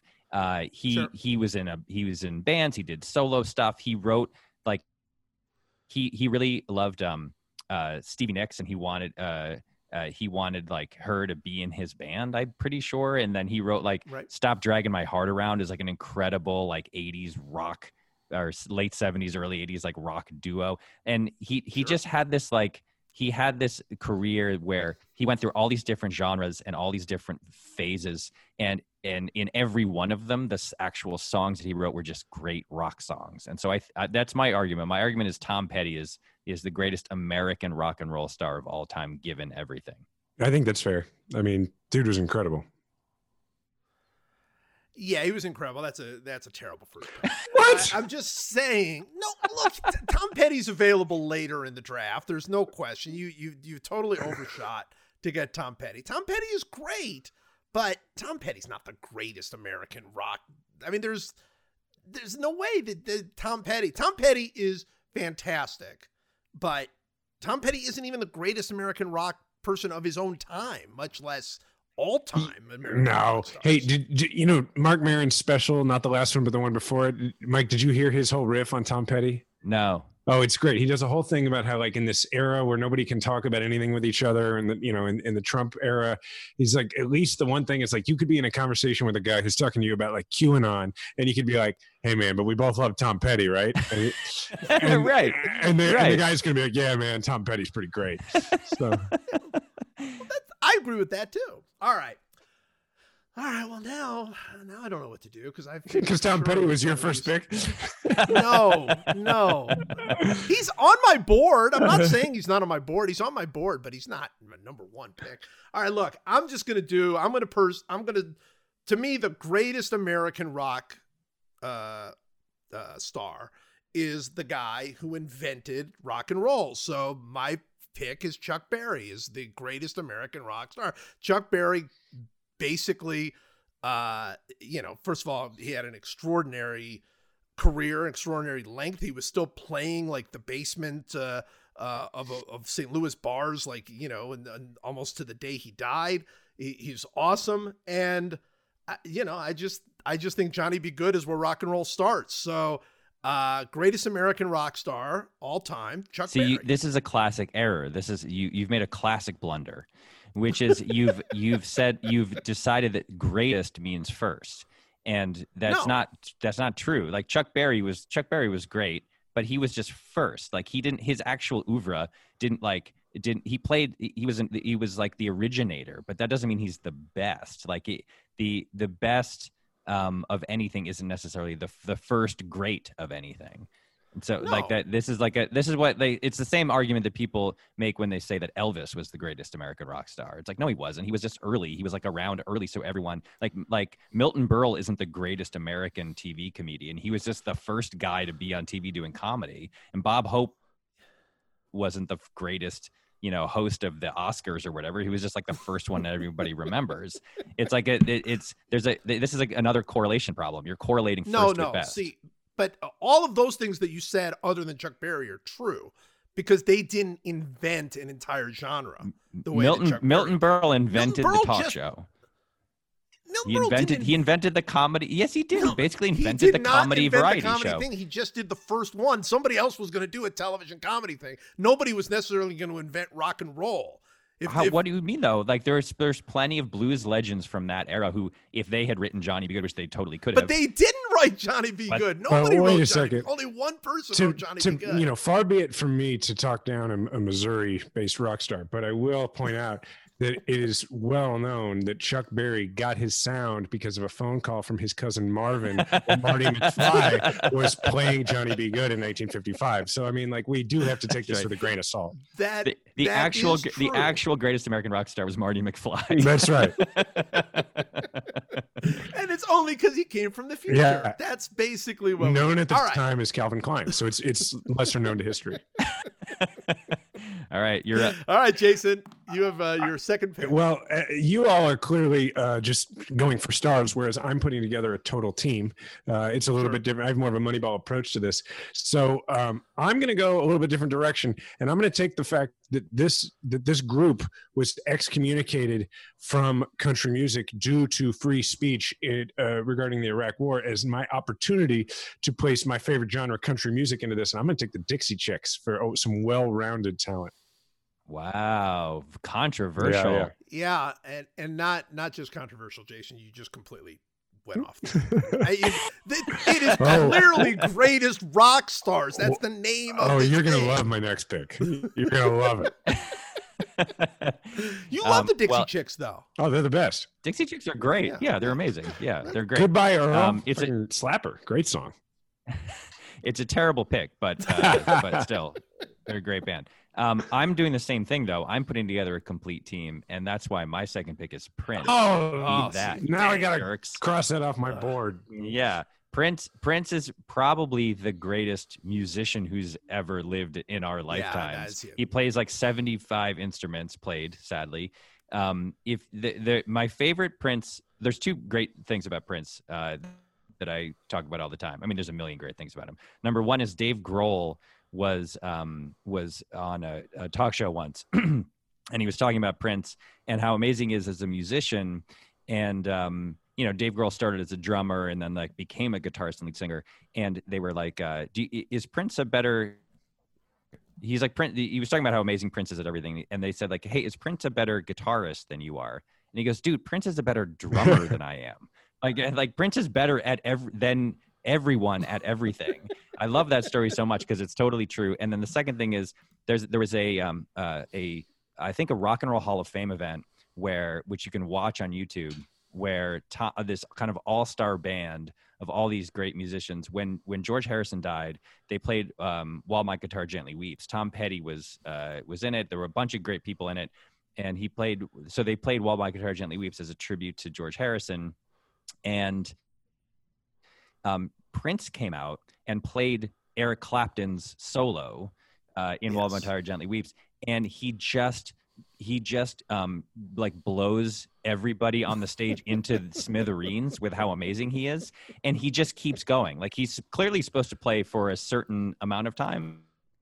And he just decides, no, I'm going to play for much longer than that, and it's the greatest thing you've ever seen. It's it's the, one of the most incredible guitar solos I've ever witnessed. And then at the end, Oh, this is he throws his guitar up in the air and it just disappears. It never comes back to earth. It's the I don't know, I don't know what ha- he clearly like he set it up somehow. I don't know how, but he just throws his guitar up and it disappears and then he just walks off the stage. It's like he Yeah. descended from heaven, played the guitar solo. The guitar was like, "I'll meet you back in heaven," and went, went back up into the atmosphere. And then he walks off the stage, and you can watch it on YouTube. It's incredible. Absolutely. And I think as a, I think as a um as like a, the only reason he isn't first is because I don't necessarily you can't just categorize him as a rock star. He was a s- he was like a thousand things of a star. He was a pop star and he was like a composer and he was eh, like he isn't a pure rock star, which is the only reason he's not number 1, but uh but he I think he's the greatest musician of our lifetimes. Yeah. Okay. Look, that was my pick. yeah, so, s- so, solid uh, pick. I had him later. Yeah. Yeah, that was going to be my my second pick. So, uh, two things. One, you mentioned uh, Dave Grohl. Have you guys seen the the video that's on uh, Yes. Twitter Yes, it rules. of the ten year old girl named uh, Nandi Bushell who plays um uh she plays the drums on a little uh on Everlong, right? on a little Foo Fighters Yeah. song and challenges uh Dave Grohl and and Dave Grohl then comes back and writes a song just for her. Hmm. So That's awesome. yeah, please come go on to Twitter and uh, if you haven't seen it, she and, uh, plays Everlong. She's like, hey, the Oh wow. oh, the drums. and it's unbelievable. She's like the dr- I love playing the song. It's so fun. And she she rips through it, and then he wrote he writes a song about her and like sends it back to her. It's it's the best. It's incredible. it's the it's it's the thing that has made me happiest this week you know in a, in a time where it's hard to find joy um my my i wanted to tell my very quick um story about prince. So prince played the super bowl. Of course uh his halftime is still i think the best halftime show ever. And at the super bowl what happens is the halftime uh performer does a press conference. And uh prince didn't want to do it. Uh you know famously uh, uh didn't really want to to do media, but he he he he decided he would, and he said he he would do it, but he wasn't going to take any questions. and so they they come out for the press conference, and and Prince is there, and the person who is moderating it says, uh, uh, "Prince has changed his mind. Prince is is going to take questions." And somebody raises his hand and says, "Prince, how does it feel to be at the Super Bowl?" And he wheels the guitar. It was the, he was wearing the guitar on his back. He just wheels it around and breaks into Johnny B. Goode, and that was the press conference. Just him, Yeah. him just shredding Johnny B. Goode. Uh, he's the He's greatest. the best ever. He's the greatest, the best ever. All right, with my second pick, I'm going to just take. I don't. I don't even think there's worth the discussion. You know who I'm going to take. Uh, so I'm taking Bruce Springsteen with my second pick. Uh, Mike is not a Springsteen guy. I don't know how you feel about Bruce uh, there. Uh, I am obviously a very big Springsteen guy, as uh, as required by law, since I'm a sports writer. Um, but you know, uh, look at the career, look at the the length, look at the songs he's written, look at everything. Uh, it's sort of the epitome of rock and roll. Uh, I knew I would get him later. Uh, that's why I was going to take Prince with the second pick. But with Prince off the board, I'm going with Bruce. Boo. they're not. just- They're not saying Bruce. They're booing.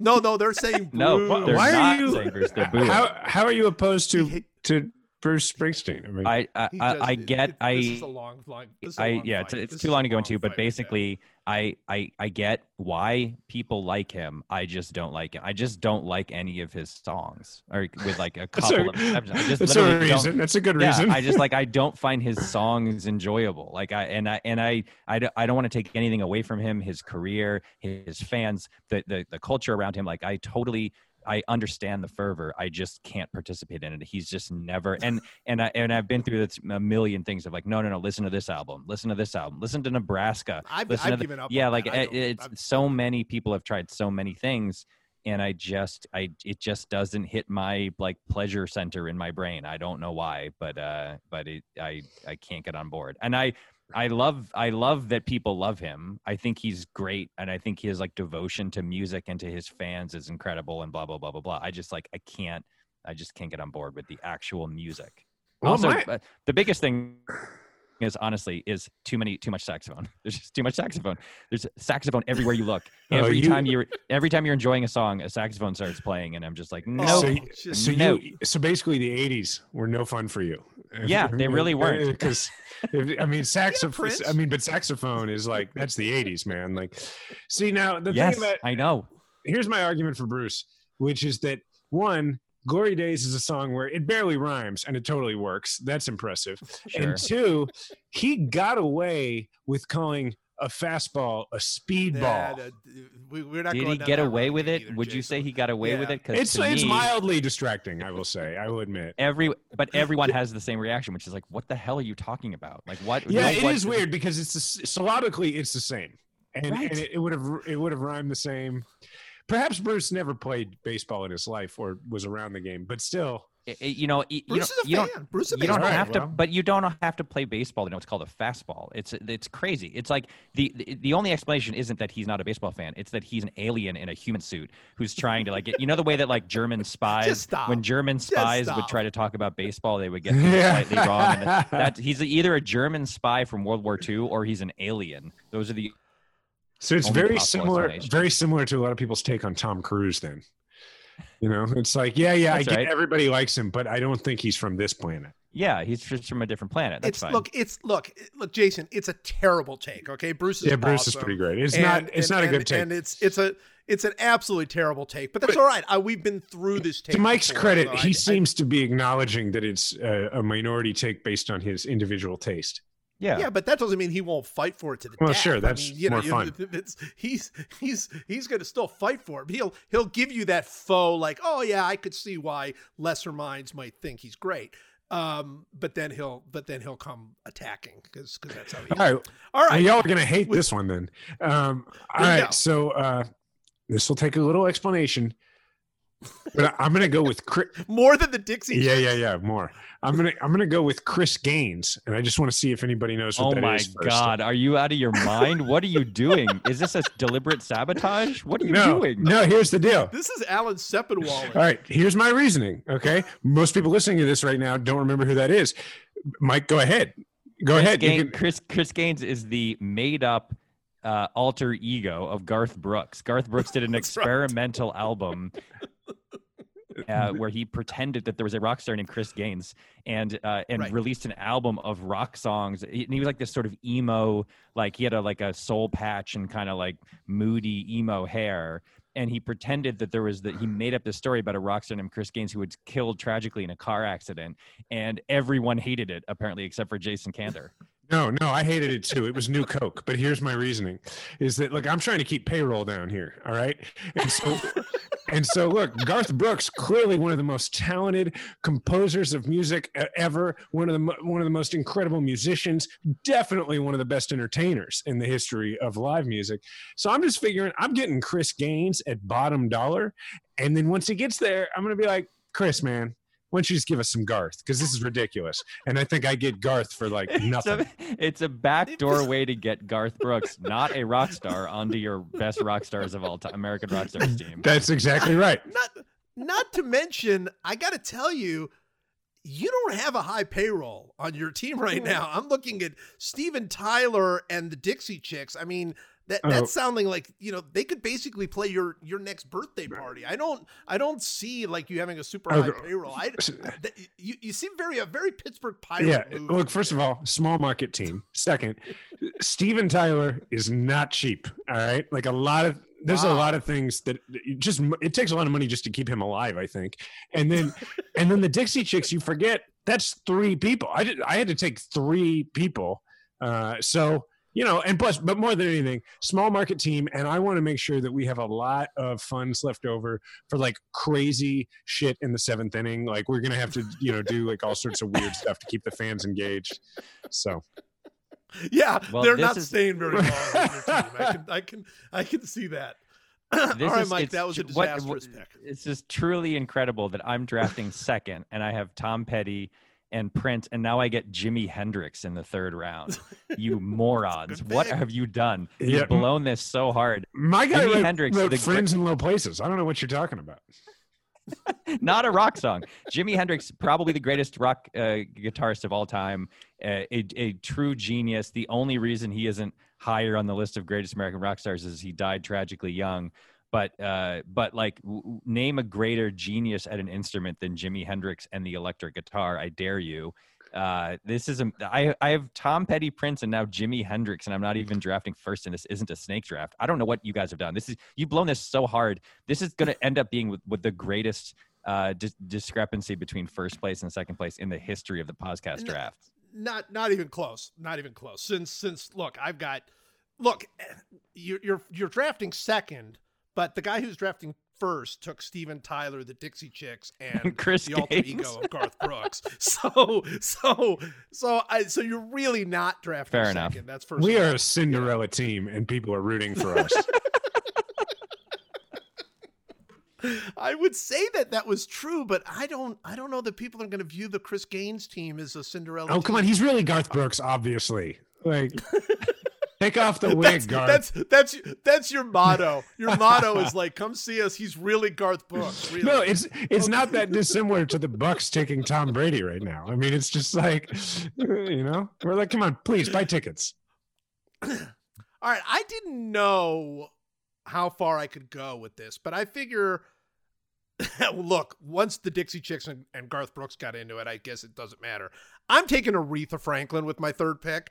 That's not exactly I mean, it's really more R&B and I'm not 100% sure what the crossover is, but since she's the, the greatest R&B singer ever uh, in my view and and just an absolute american treasure and uh, could not be more awesome uh, I'll, i'm okay with that so i'm going to take aretha franklin in my third pick That's not bad. Uh, uh, Yeah, it's pretty good. I was gonna pick her next. I was gonna I was gonna take her next. So I, I, I for the first, literally for the first time, I can say to someone else, "Hey, good choice."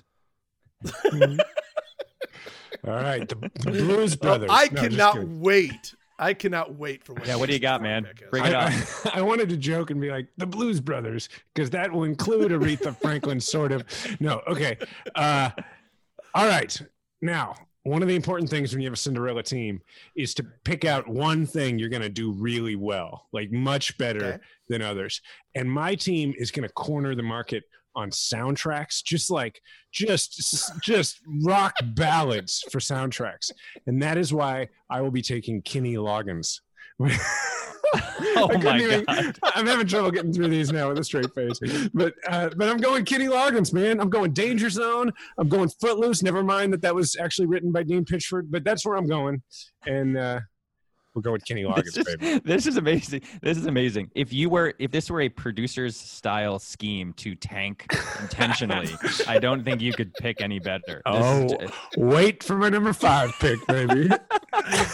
I, I was gonna say your jokey pick of the Blues Brothers is literally better than every one of your real. It actually is. You're right. I I was obviously kidding. I'm not going to do that. I'm frantically re-scrambling everything because I assumed that certain people were not going to be available, and now I realize that people who I was Oh. going to draft are, are definitely going to be available. So I thought you just Uh, had Kenny Loggins next. I just thought that's what it was. Cross Uh, Kenny Loggins off your list, Mike. Oh my god! Uh, all right, I'm gonna pick Tina Turner, um, one of the greatest vocalists ever. That's strong. She uh, she's like a force of nature. Um, she's like her her her career is insane. If you go back and look at everything she's done, it's bananas. How long she's been singing at this level. Um, so yeah, I, uh, she's she's my lead singer. She's she's singing while Prince and Jimi Hendrix and Tom Petty are are behind her. That's a, that band rules. So I'm picking Tina Turner. That's pretty good. That's pretty good. It's okay. It's okay. It's not Aretha Franklin. It's no You're Kenny That's Loggins. good. You're- it's not Kenny Loggins. You damn Skippy. it's, not, the. It's not the alter ego. Of Brooks. Um.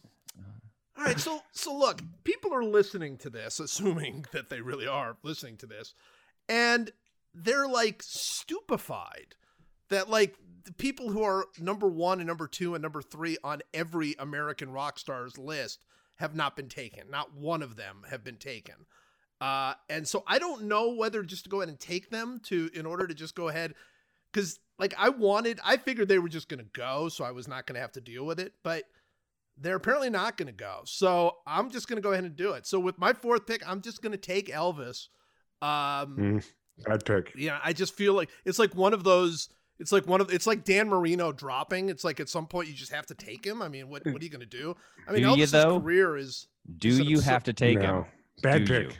Do you? It's Elvis Oh, stinks, man. Elvis, Elvis, is does bad. not. Elvis- Elvis that is stinks. that is- Elvis that was just Elvis was just a white guy who came along and started singing music that black folks have been singing forever at a time when you know folks weren't ready to see black folks singing that on TV. That's exactly right. He stole literally everything he ever did. He is Yep. he's the least original. Ro- He was he was the bridge between black culture and white culture. He made black culture Yes. palatable for America. There's nothing interesting Yes. about him at all. Uh, No, that's that is completely. I, Mike, untrue. I don't know about you, but I think it's a little bit of a racist pick. I think it's a little racist. But I'm going to say it right now. It's a little racist. All right, I I don't care. I don't care what you get. First of all, that's just completely. The point is that Elvis did bridge that gap between black music and, and white music at a Like time all great when thieves. nobody else was doing Like all great thieves and deceivers. all great he, he. No, it's he capitalized you on the work of others. he he the the man uh was was uh, he absolutely brought an entirely new sound to America when they were not going to hear it from anybody else. They just weren't. I gonna hear don't. it. I don't. I think you're gonna have some clubhouse problems because I think that if I'm Chuck Berry, I'm pretty irritated about being in the same band with the No, guy no, who Chuck market Berry- corrected me. you How about know? Aretha I don't think that's right. Yeah, Do you think Aretha Franklin is going to be psyched that Elvis is part of her team? yeah. I don't I think think, so. Yes. Yes. Yes. No, she you, is. no, she's Yes, not. she No, she's absolutely not. Yeah, they, they all loved Elvis. All those people loved Elvis. No choice but to say so publicly at that time. No choice. No choice. They. All right, look, I'm just telling you, it's it's it's the steal of the draft, and I'm sorry that you guys didn't want to take him. You thought he was a clubhouse cancer, and I'm telling you, my scouts tell me it's going to work out. Good great. luck. Enjoy his 70s period where he's fat and bloated and has mutton chops and he can barely make it to the There's stage. There's something wonderful about that No, time. there's too. nothing There's wonderful. About, something no, there is not. There's time, nothing too. wonderful about it. Yes, there uh, is. Filled out. Elvis barely dragging his fat ass onto the stage in Vegas. Wearing capes and oh yes, that's there you go. Vegas. All right, Elvis. Loggins. All What do you got, Loggins? Bring it on. All right, here you go. Now, again, my team, it's sort of got a niche focus, right?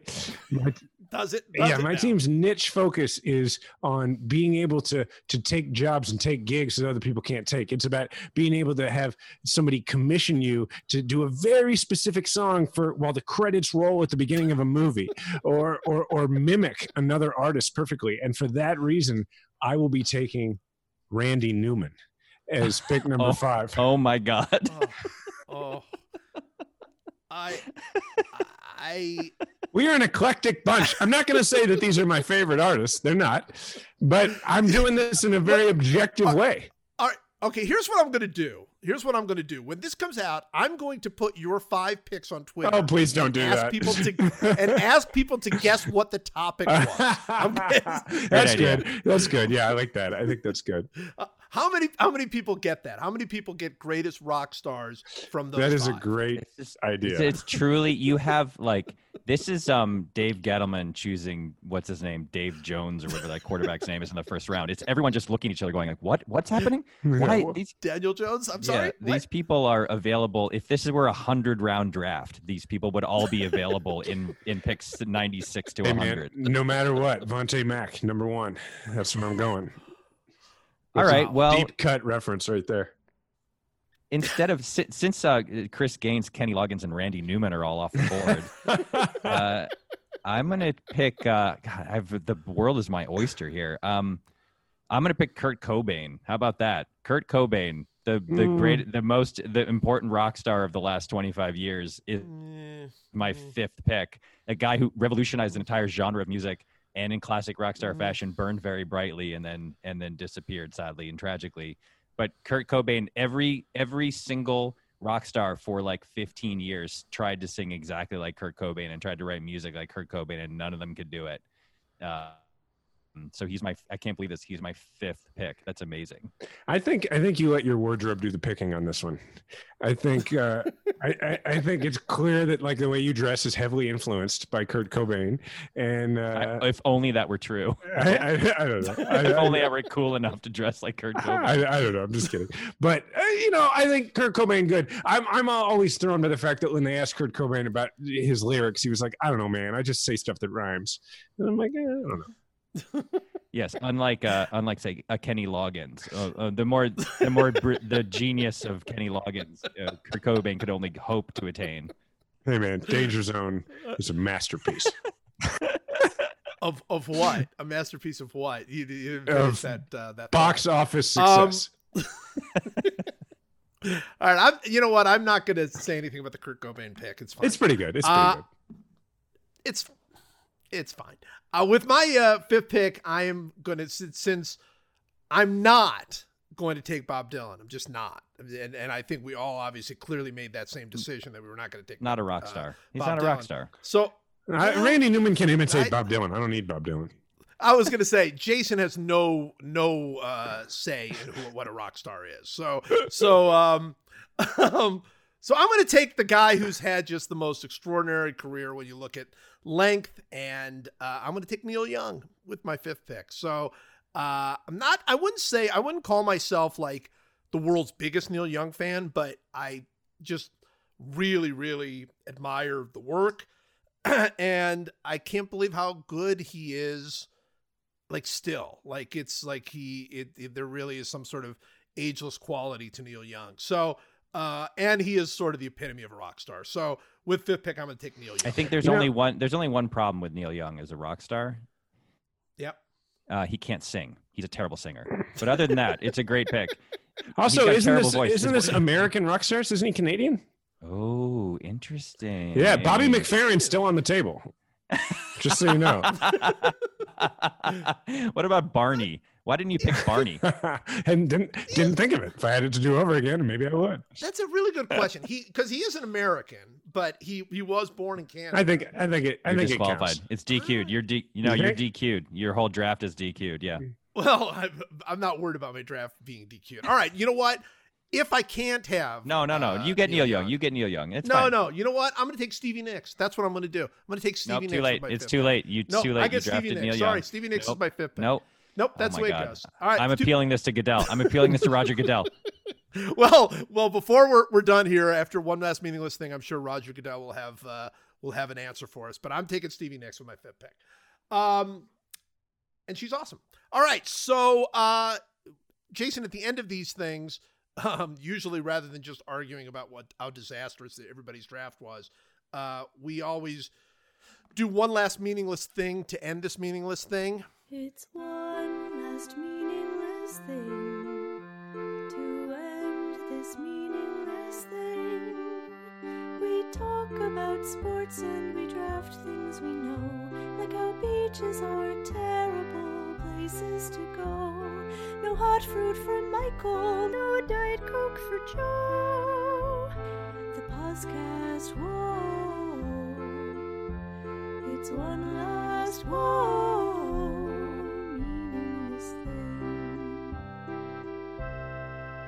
and it is just literally a a meaningless thought uh, about uh, what is what is uh, well, not about anything actually. It's just a meaningless thought that has somehow uh, come into our lives. Mike, do you want to you want to show them how it's done? Yeah, um, sure. Um, my one last meaningless thing uh, for today is uh, it's actually less meaningless than it usually is. But Joe did this long um, an excellent tribute to the Negro Leagues Museum for the 100th anniversary of the Negro Leagues. And uh, he asked people to send in pictures of themselves saluting the Negro Leagues. It was a huge success. You can go look at it. Uh, it's still up on the. There's a website you can take a look at Tippingyourcap.com. Um, and so I wanted to uh, my my unofficial Negro Leagues adopted team was the Memphis Red Sox for obvious reasons. And I went to the website when Joe started this, and I thought like, I wonder if they sell any Memphis Red Sox paraphernalia. They do. They sell Memphis Red Sox hats. So I was like, oh, that's that'll be. I'm going to order one of those hats, and that'll be the picture I take of myself in that hat. So I I ordered the hat. Uh, picture myself in the Memphis Red Sox hat, 1923 Negro League champs, by the way. Um, oh wait, was it no for, uh, 43? I can't remember now. 33? Yeah, 40, there was 43, okay. 43, I believe. So uh, so anyway, uh, this hat has now become my favorite hat.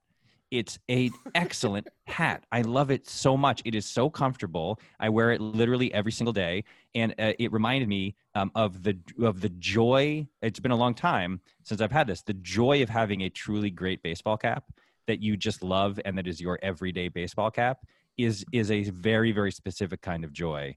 Uh, and I now have it with this excellent uh, Memphis Red Sox Negro Leagues cap. I highly recommend anyone who's looking for a great hat. Uh, go to the Negro Leagues Museum website. You could, they have a bunch of different hats from a bunch of different teams. It's not just the Monarchs uh, or like the the famous teams. And uh, these hats are are ju- I don't know what it is. They're it's just They're super wonderful. comfortable and uh, Yes. and really fits my head perfectly, which is rare because I have a weird giant head. Uh, so yeah, I that this is my it's it's not quite as meaningless as it should be. Oh, they were established in 23. That's why I did 23. That it says that on the hat. But it's just a great looking hat and it's super comfortable. So I highly recommend everybody go to the Negro Leagues Museum website and you can order awesome merch. There is so much great Negro Leagues merch out there. I mean, Jason, knows, Mhm. you know, that's that's right there in Kansas City. I mean, there is so much fantastic uh, Negro Leagues uh, merchandise, and it's really recent. You know, now that CC Sabathia has gotten in the game a little bit with it, and uh, some other people. I mean, this is it's a it's a glorious time to uh, to get yourself some Negro Leagues merch. All right, Jason. So that's how it works. Do you have one less meaningless thing? You can also use it just to. Uh, don't you have a website? I mean, uh, like a podcast. Yeah, yeah, yeah. I- I'm going to do both. Uh, all right. Meaningless thing. I'm going to go with just a gripe, just a, a public service announcement to to restaurants out there.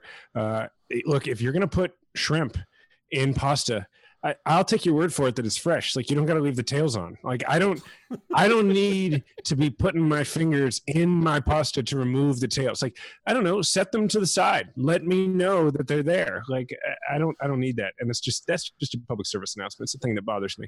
Uh, and You know what? You know what? Hmm. Nailed I think so. Nailed it. Thanks. Totally Absolutely the perfect meaningless- meaningless thing. Like right like you almost made up for your terrible draft by how perfect that was. It's an absolutely excellent meaningless thing. I've been on this hobby horse for a while. It's this and don't swim in the ocean. These are the two, the two that I really, man, that's that's for We, another we've, day. we've hit don't swim in the ocean here. We've we we've hit We've covered that, we yeah. the beach. Yeah, here. sharks. Yeah, we've covered Sharks are dinosaurs. There's a food chain. You know, Yeah, they've been around. That's right. But uh, uh, yeah, no, I'll just take the moment to uh, plug my podcast, Majority 54. It stands for the fact that 54% of uh, people voted for somebody not named Donald Trump, and that the best way for us to make a difference in the country is for all of the people in that group to be having civil persuasive conversations with people in their lives in the other 46%. And we equip people to do that on our podcast. Mike has been on, did a great job, and uh, we'll be on again in the future.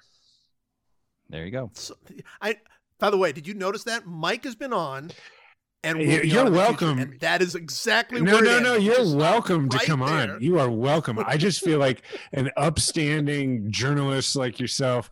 It's hard for you to come on. I mean, it's a partisan podcast, man. I mean, if you, but, Yeah, but I- if I you're know if you're down, we'll have you 100. percent Oh, I'm not a journalist. Give me your. Okay. All right. You're welcome on the pod.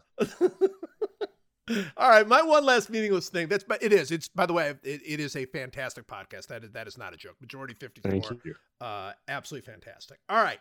Uh, why my one last meaningless thing is just the other week. Speaking of partisan things, uh, the um, Wisconsin Democrats put on this wonderful uh, table reading of Princess Bride, where they had everybody who is still alive uh, uh, play their original character uh, on the Princess Bride in a, in a table reading that was done over Zoom. That was just wonderful in in every way, and I realized that there are those who would not listen to it because it was for Wisconsin Democrats. But I'm I'm just telling you, it was absolutely wonderful. In fact, Mike, don't don't you guys have something come up for the for the Wisconsin Democrats? yes, tonight. Uh, I don't know if this will be out tonight, but Thursday night um, there's a Parks and Rec uh, town hall in in um, a bunch of cast members and me are getting together to do a fundraiser for the Wisconsin Democrats. Same same group. Yeah. Yeah, same group. Yeah, to to try to uh, try to win the state. And uh, anyway, it was fantastic, and it reminded me. And I I've, I've had this thought before. Um, Rob Reiner uh, does not you know get a lot of uh, you know when you when people talk about great directors and and all of that they they Rob Reiner's name doesn't often come up and and you know it could very well be because of the movie North just that alone might be en- enough of a reason um but Rob Reiner started his career with Spinal Tap, Sure Thing, The Sure Thing, Stand By Me, The Princess Bride, When Harry Met Sally, Misery, and A Few Good Men. And while none of those were considered uh, Oscar, none of them were Oscar. I don't think any of them were Oscar nominated, even while they were never considered, like at the time, to be great movies. Just about all of those movies have held up really, really well uh, through the years. I mean, I think. Uh, Princess Bride, you know, is is is just uh, this perfect little movie, and Spinal Tap is is one of the funniest movies ever made, and and uh, you know when Harry Met Sally and these other Stand by Me, I mean, these are he really really was great. So so I was trying to think of who who like his career represents in baseball, like somebody who came out of the gates and just was like absolutely fantastic, and and then sort of fell off, uh, you know, a little younger because like I say, then he made North, and, and it hasn't been the same since then.